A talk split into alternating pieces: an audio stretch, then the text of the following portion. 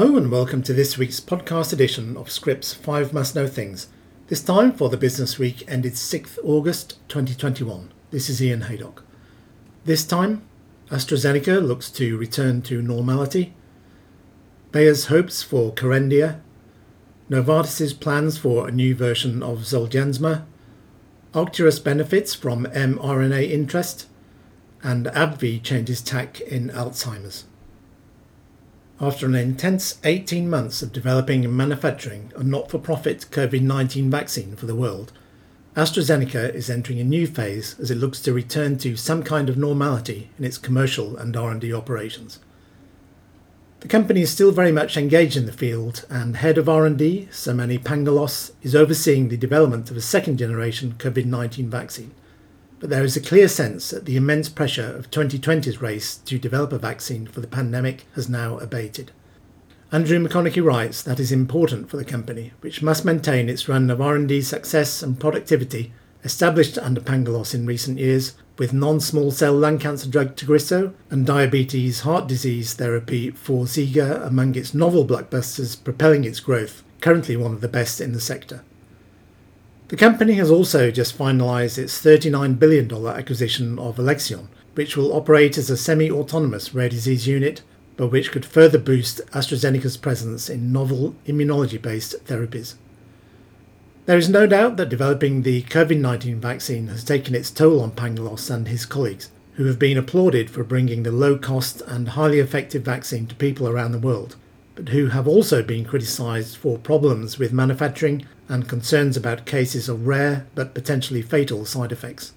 That means AstraZeneca is still having to defend its achievements on the vaccine known as Vaxzevria. Speaking as the company reported its performance in the first half of the year, Pangalos told Scrip that he and his colleagues are proud of what they have achieved, but also exhausted. It most definitely has not been easy, because the day job and everything else has had to carry on at the same time, he said. The company and its manufacturing partner, the Serum Institute of India, have now delivered 1 billion doses worldwide, which includes being the European Union's second biggest vaccine supplier and the biggest supplier to the global COVAX initiative, benefiting lower and middle income countries in particular. Bayer believes that an incredibly strong label and major unmet need will push Kerendia, approved last month in the US for chronic kidney disease in patients with type 2 diabetes, to soon become one of its biggest sellers. Speaking as the German group unveiled its second quarter results, Pharmaceuticals Chief Stefan Ulrich said that given there are more than 160 million patients worldwide that live with CKD and type 2 diabetes, Kerendia represents a significant opportunity. He added that the mechanism of action of the drug, a non-steroidal mineralocorticoid receptor antagonist, is well known to kidney specialists, but so far they haven't had a medicine that they could prescribe with this indication because of side effects. Kevin Grogan reports that Ulrich stressed how broad Kerendia's label is, noting that it's actually approved for 5 different indications, namely the reduction of sustained estimated glomerular filtration rate decline, kidney failure, cardiovascular death, non-fatal myocardial infarction, and hospitalization for heart failure in adult patients with CKD associated with type 2 diabetes. It's an incredibly strong label, and we're going to go in initially targeting nephrologists, endocrinologists, and a select group of primary care physicians, Ulrich said. The launch is ongoing in the US, and we should have a commercial presence in doctors' offices towards the end of the month, he said, noting that we're right now working with the different commercial payers as a priority. He added that the drug is unlikely to make it into the company's top 15 sellers this year because we're only coming out of the gate basically in September, but Bayer is confident it will become a blockbuster in the near future. Novartis is back on the path to potentially doubling the addressable market for its spinal muscular atrophy gene therapy Zolgensma, now that the US FDA has lifted a partial hold on the clinical trial for an intrathecal version of the product, known as OAV 101. While the move lifts an overhang from the program itself, the safety of adeno-associated virus-based gene therapies in general remains an ongoing concern. Alaric de Arment writes that the Swiss drug maker said on 3rd August that the FDA lifted the partial clinical hold on its Phase 1-2 STRONG study, after the company provided toxicology data from non-human primates that addressed questions of dorsal root ganglia injury after intrathecal administration. Based on the decision, as well as input from the FDA and European Medicines Agency, Novartis plans to initiate the Phase 3 STEIA study in treatment-naive patients aged 2 to 18 who are able to sit but unable to walk. Zolgensma is administered intravenously and approved for children younger than 2, while the product's competitors are approved to treat pediatric and adult patients. Biogen's antisense oligonucleotide Spinraza, developed with Ionis Pharmaceuticals, is approved for SMA patients regardless of age, and Roche's RNA therapeutic Evrysdi, developed with PTC Therapeutics, is approved for SMA patients aged 2 months and older. Novartis said that while disease progression is slower in patients with later onset of SMA, significant unmet needs remain.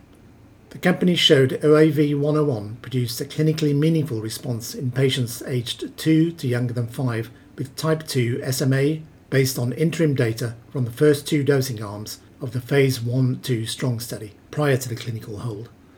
The FDA placed the partial clinical hold on studies looking at intrathecal administration of the gene therapy in October 2019, citing findings from a preclinical study showing development of DRG mononuclear cell inflammation, sometimes accompanied by neuronal cell body degeneration or loss. In September 2020, the agency told Novartis it would have to conduct a confirmatory study to collect data backing up the STRONG study results.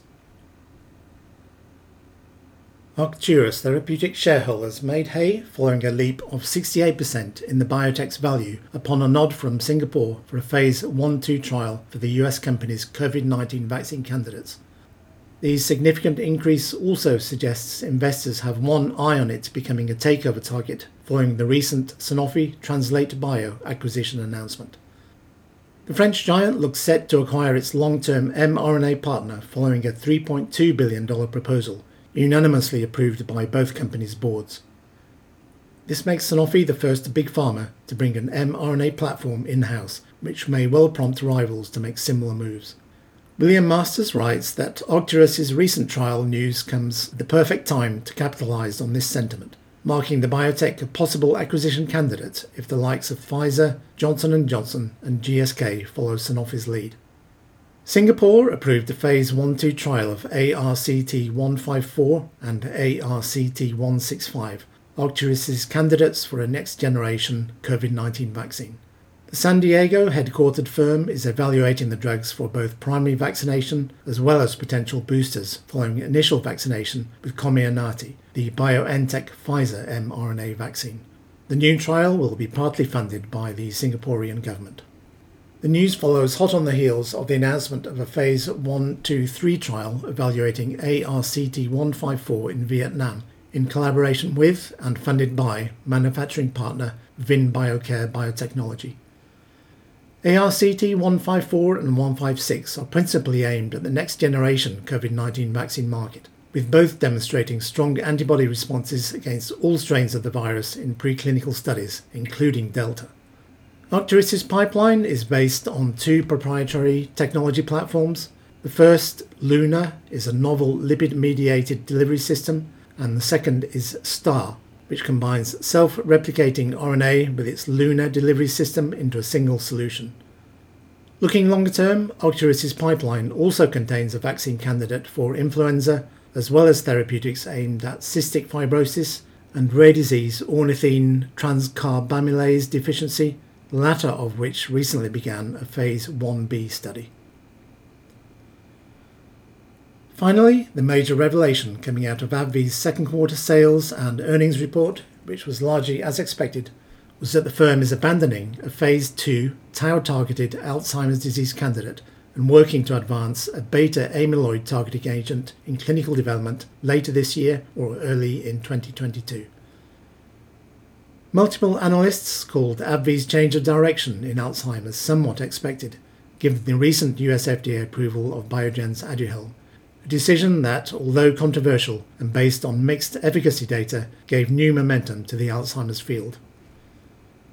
AbbVie said on the 30th July earnings call it would discontinue its anti-tau protein ABBV8E12, which failed a recent phase 2 study in Alzheimer's. Joseph Haas reports that, consistent with all Alzheimer's drug development, several tau programs have failed. Biogen recently terminated one anti-tau program, BIIB092, but is sticking with another, BIIB080, an antisense-based drug partnered with Ionis Pharmaceuticals. AbbVie President Michael Severino said available data from its research point to a potential therapeutic opening for beta-amyloid antibody therapy in Alzheimer's, with a key characteristic being quick action that clears plaques more rapidly than existing agents and reduces the risk of amyloid-related imaging abnormalities. After investigating several preclinical compounds, AbbVie has selected a beta-amyloid antibody candidate that it thinks can offer those properties, and it plans to bring that drug into the clinic later this year or early in 2022, the executive said. To see a cognitive benefit, a beta-amyloid therapy will need to offer deep reductions in plaque levels as well as quick therapeutic activity, Severino added. We think that can be done through epitope selection, he explained. There are slight differences in the amyloid forms that are present in the vessel wall compared to plaque, and with appropriate epitope selection, we believe, and our preclinical data would support, that you can do that with reduced risk of ARAI. We now need to see whether the clinical data support that as well. With the termination of its tau-directed antibody, AbbVie's clinical pipeline in Alzheimer's still includes a pair of candidates obtained in a 2017 collaboration with Alector. That's all for this time. Many thanks for listening. Log in to access all these stories in full, which are also linked in the article accompanying this podcast, or if not yet a subscriber, please do take a free trial to see what you're missing. Bye for now.